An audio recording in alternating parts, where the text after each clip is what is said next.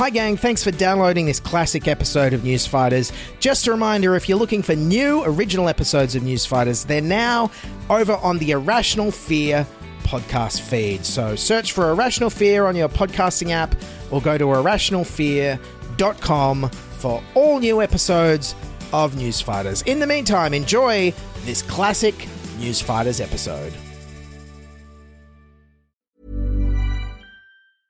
It's that time of the year. Your vacation is coming up. You can already hear the beach waves, feel the warm breeze, relax, and think about work. You really, really want it all to work out while you're away. Monday dot com gives you and the team that peace of mind. When all work is on one platform and everyone's in sync, things just flow. Wherever you are, tap the banner to go to Monday dot com. Hiring for your small business? If you're not looking for professionals on LinkedIn, you're looking in the wrong place. That's like looking for your car keys in a fish tank. LinkedIn helps you hire professionals you can't find anywhere else, even those who aren't actively searching for a new job but might be open to the perfect role. In a given month, over seventy percent of LinkedIn users don't even visit other leading job sites. So start looking in the right place. With LinkedIn, you can hire professionals like a professional. Post your free job on linkedin dot com slash people today.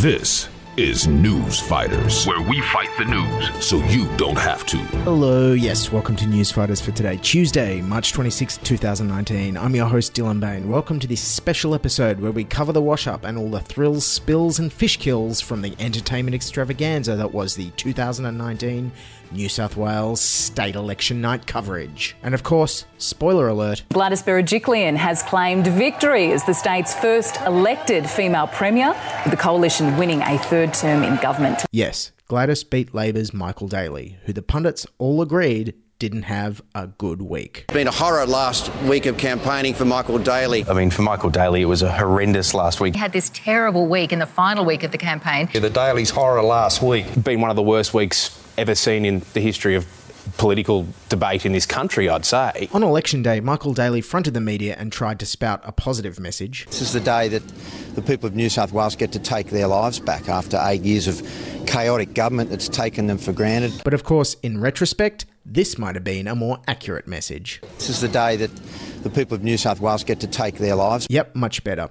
But he still had defenders, noting he was very new to the leadership. Among them, Graham Richardson at Sky News and Hugh Rimmington at ten, who both pointed out no one had a clue who he was back in November. No one had heard of him last November. Um, forget last November. Nobody even knew who he was on election day either. I mean, Jesus, people out there don't even know who the Prime Minister is right now. A high school student who served the Prime Minister at McDonald's says she didn't realise who her high-profile customer was until the next day. And speaking of food, instead of focusing on policy differences, the media spent all of election day only able to talk about one thing and one thing only. Michael Daly's lucky meat pie. Eating a lucky pie for breakfast at a local shop. He opted for his usual fortifying election breakfast, a pie and strawberry milk. A pie and strawberry milk.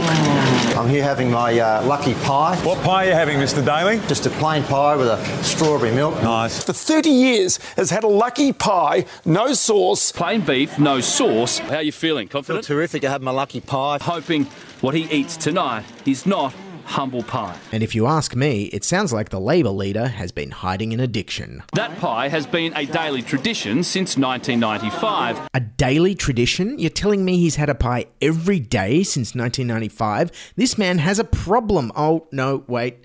Daily tradition, Michael Daly. Yep, I see what you did there. Very good, Channel seven. Fool me once. Anyway, the media's hot meat fascination also extended over to Premier Gladys Berejiklian's sausage fest. The Premier making time for a democracy sausage. Absolutely. No election without a sausage sizzle, that's for sure. But her policies aren't to everyone's taste.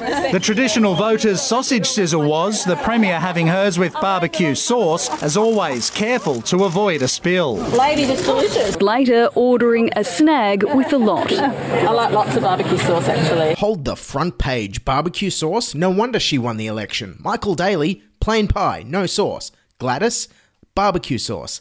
Say no more. Anyways, onto election night itself, and over at Channel seven they made the disastrous mistake of sending two reporters named Chris to the different parties. Uh, Chris Reason's at the Liberal Party's headquarters in the city, and our reporter Chris Mars at Labor's headquarters. Chris, let's go to you first. Which Chris? Which one are you talking about? Anyway, with the election T V coverage kicking off at the ridiculously early time of five p.m, the only thing these reporters had to report on was that they were still setting up. Afternoon, Peter. Well, they're still setting up here at the Sofitel Wentworth. You can see behind me right now, completely empty as they're setting up. They are still setting up. So that's the scene here at the moment, still setting up. Inside, though, the number of media here outnumber the bar staff. Yes, riveting stuff. Fetch the Walkleys. Meanwhile, over at the A B C, it was time for me to engage in my classic election night tradition of having a drink every time Anthony Green's computer stuffs up. Liberals on thirty point seven, the Nationals on twelve point two. That doesn't make sense.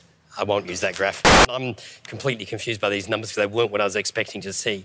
Uh, no, no, no, no, let's just move off those figures. I think you can go to your cross. If the swing... Oh, uh, wouldn't you know, after all these rehearsals. Let me go back to the start there. Nope. This is live television, folks. At Channel seven, their coverage featured controversial radio broadcaster Alan Jones. And didn't he have his finger on the pulse? When you go in to vote or you go to buy a video, you have to produce an I D card to get the video. You go in to vote, you don't need an I D card. No, now, surely that's ridiculous. Buy a video? What decade are you living in, Alan? And what the hell kinky-ass video shops are you going into that you need I D to buy videos for? And who in what shop is IDing Alan Jones? He looks like he's a thousand years old, for goodness sakes. I have so many questions. Anyways, after that, Alan went on to discuss the online vitriol that Gladys had encountered during the campaign. There have been shameful attacks on Gladys Berejiklian on social media, which, had they occurred towards a woman in a left-wing party, all hell would have broken loose. Yes, and of course, Alan Jones made it very easy for us to imagine what those attacks on a left-wing female leader would sound like. Because he did it himself. Because there are people now saying your name is not Julia, but Julia. Well, broadcaster Alan Jones has delivered an apology of sorts to the Prime Minister after he said her father died of shame. Also headlining the Channel seven Buffhead Fest was former Nationals leader Barnaby Joyce. And boy, didn't he seem thrilled to be there. Barnaby Joyce has joined us. Barnaby, thank you very much for being here. You're welcome. A long way down from Tamworth, but it's worthwhile. And one of the big stories of the night was the Nationals losing seats to the Shooters, Fishers and Farmers Party, and Barnaby was quick to claim this was actually the electorate getting more conservative. In Barwon, you've got a, a change of a seat, but what you see there is not a swing to the left, it's a swing to the right. Wow, I didn't realise Barnaby was a fan of the Rocky Horror Show. What you see there is not a swing to the left, it's a swing to the right. Anyway, Barnaby struggled to explain why the Nationals were losing seats. But these are people who vote National. Why yep. are they not voting National tonight, and why are they moving to the right? Uh, because they've, they, they, you know, they've had a, they, they're sick of being pushed into being politically correct. Yep, nailed it. Perfect, Barnaby. It has nothing to do with the massive fish kill, water mismanagement, coal seam gas, your own extramarital affair. It's political correctness. And the ridiculousness continued as Barnaby seemed to think that the environment needing more water was actually a big city love. Latte-drinking lefty Greens Party conspiracy. This idea that's in the cities that you need more water from the environment, the idea from the Greens that you need more water from the environment, is the sort of idea that will mean you lose your seat. Yes, very controversial of Barnaby Joyce there to take a stand against water, especially considering its essential role in all life on Earth. Yes, and of course it also wouldn't be a television panel featuring Barnaby without a massive shouting match. You're not prepared. You don't if you're prepared, Barnaby, you if you're prepared just, to go to Barnaby and say... Mate. And Say the end of the day, gentlemen, gentlemen. Thank God there for the intervention of Kerry Chikarovski, or we would have ended up needing lockout laws for T V studios. Things got so raucous they even had Barnaby move desks. I can't tell you, you didn't want me on that desk, so you put me over on this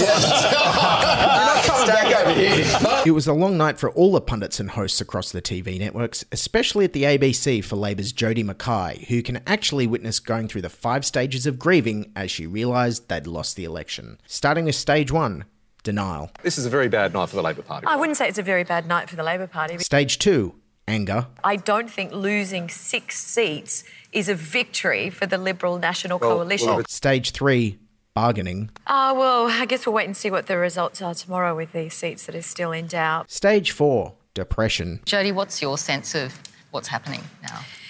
I don't know. I think I'm like... I'm and stage five, acceptance. Drawing from that, Labor has lost the election.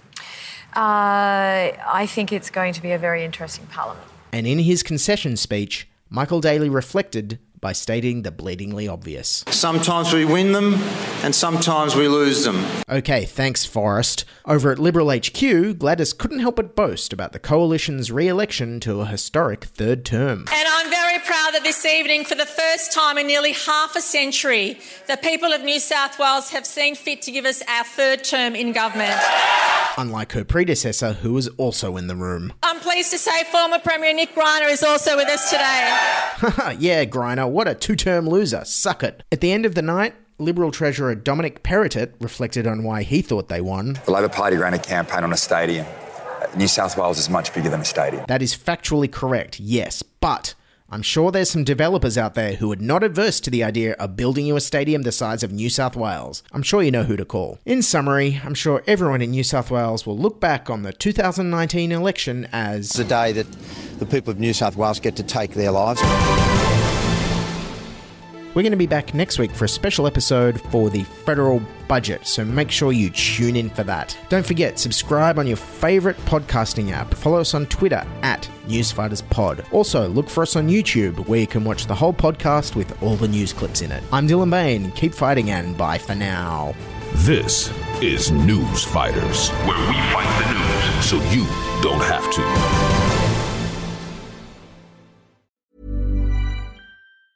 Planning for your next trip? Elevate your travel style with Quince. Quince has all the jet-setting essentials you'll want for your next getaway, like European linen, premium luggage options, buttery soft Italian leather bags, and so much more. And it's all priced at fifty to eighty percent less than similar brands. Plus, Quince only works with factories that use safe and ethical manufacturing practices. Pack your bags with high-quality essentials you'll be wearing for vacations to come with Quince. Go to quince dot com slash pack for free shipping and three sixty-five day returns.